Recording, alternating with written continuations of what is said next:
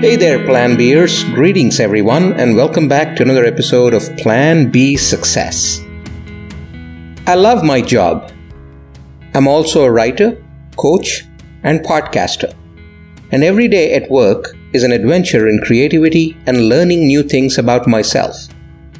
I feel like I've found my calling in life. And I know that this is what I want to do for the rest of it. But when you've worked as long as I have, there are days when you wonder if this is really what you're supposed to be doing with your life. So when one of those days comes along, and they do come along, I try to remember that feeling of uncertainty about what's next in order to help me push through them. It's not always easy. Sometimes these days can last weeks or even months before they pass without any new ideas or opportunities presenting themselves. But then something happens.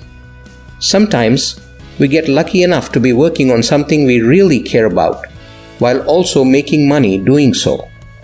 Other times we end up finding ourselves doing something else entirely, after years spent building up skill sets which were only valuable within certain contexts. The first step is to start with what you know. If you're a developer, this means starting with the language or platform that you know and have experience with. For example, Ruby on Rails.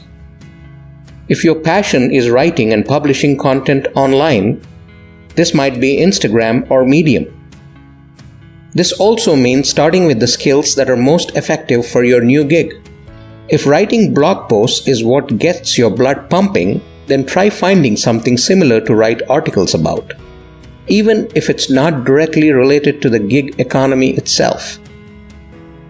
Make sure your resume is easy to read and understand. Your resume is a compilation of the things that make you unique, so it's important that it reads well on paper. It should be no more than one page long, so try not to include any information that doesn't directly relate to what employers are looking for in candidates. That is, don't list too much experience.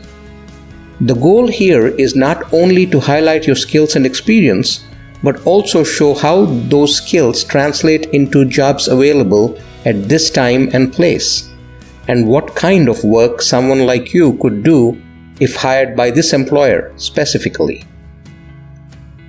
Example I am great at communicating with clients.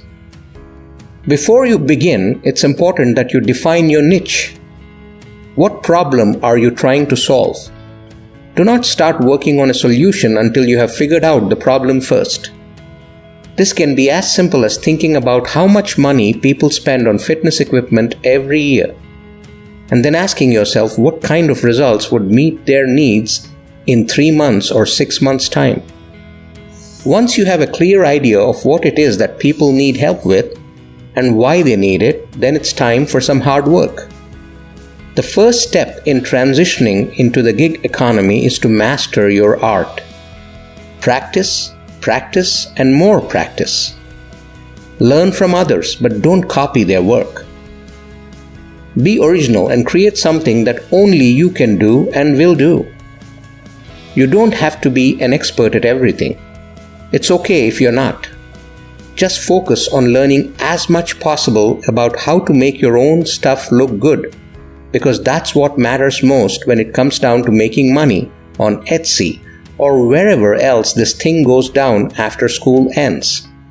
Being able to produce high quality goods with minimal effort, which means less time spent away from friends, family, while still maintaining enough independence so that they feel like they're not just paying someone else's bills anymore. Because they'll always know where their paycheck came from every month once they have gotten used enough with spending time making art instead. The most important thing when transitioning into the gig economy is making connections.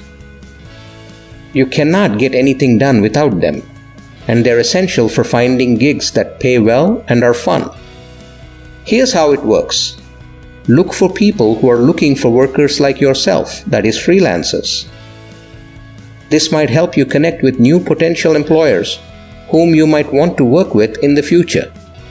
It will also help you find out about new opportunities as well as learn how other freelancers operate their businesses.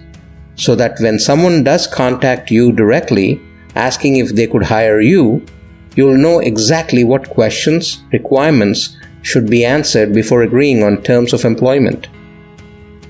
If you're working in the gig economy, it's important to take care of yourself. You don't want to burn out and end up with a case of the panda eyes or worse.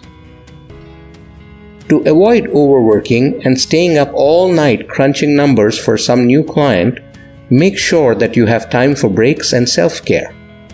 This can mean taking an hour or two at lunch or scheduling regular coffee dates with your friends so that you are not always working hard on your laptop all day long, or even worse, working from home. Taking care of yourself also includes eating well, sleeping enough, exercising regularly, both mentally and physically, doing things that make life fun outside work hours, such as watching movies together or going out dancing with friends. When you're able to make a living out of something you love, it's a pretty great feeling.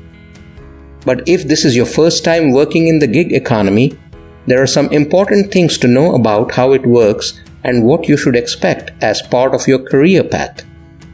The gig economy is here to stay and growing fast. It's not going away anytime soon. Instead, it's becoming more widespread every day as more people choose to work for themselves rather than traditional employers. And with those numbers comes opportunity.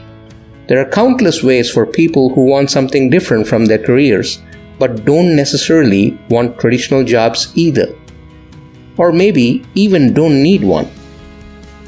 They can find success through freelancing or starting their own businesses on top of making money doing what they love, like writing blog posts. If you love what you do, the gig economy can be a great way to make money from it. It's important to remember that it will take work and discipline to succeed in this space. But if you're willing to put in the time, then there's no reason why anyone cannot find success. You don't have to be an expert at something when starting out. Just focus on improving your skills over time until they're good enough for clients who need what you offer now or later down your career.